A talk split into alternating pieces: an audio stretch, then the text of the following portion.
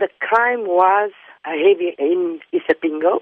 Since our CPS have come out, I think we are fighting crime. In our area, crime has dropped a lot. I was the only woman joined the men's team, and I used to go out with them at night. Uh, stop. I used to go with my car and stop with them at night, park, and they used to have a lot of incident where they should go out. I used to be with them, but not active as going out. I used to SMS. I used to send out messages to the ladies stating there's a problem somewhere where the men are out.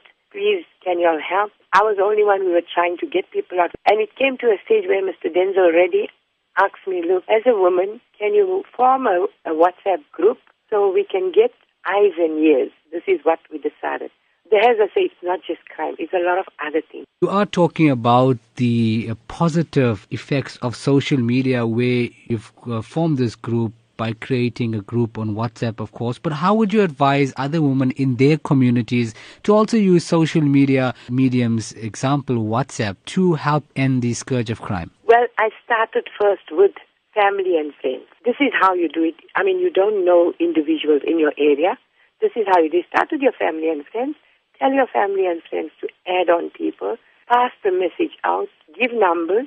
And this is how we started it and num- and our numbers went around. People, ladies inquired. There's mothers that leaving elderly moms at home. There's mothers that leaving children alone at home with maids. So this is how it started. Safety being an issue here where criminals tend to carry weapons uh, which pose a danger to those efforts which you undertake. Well, we have Mahabir who offered us uh, defense combat. He's going to put us on a program.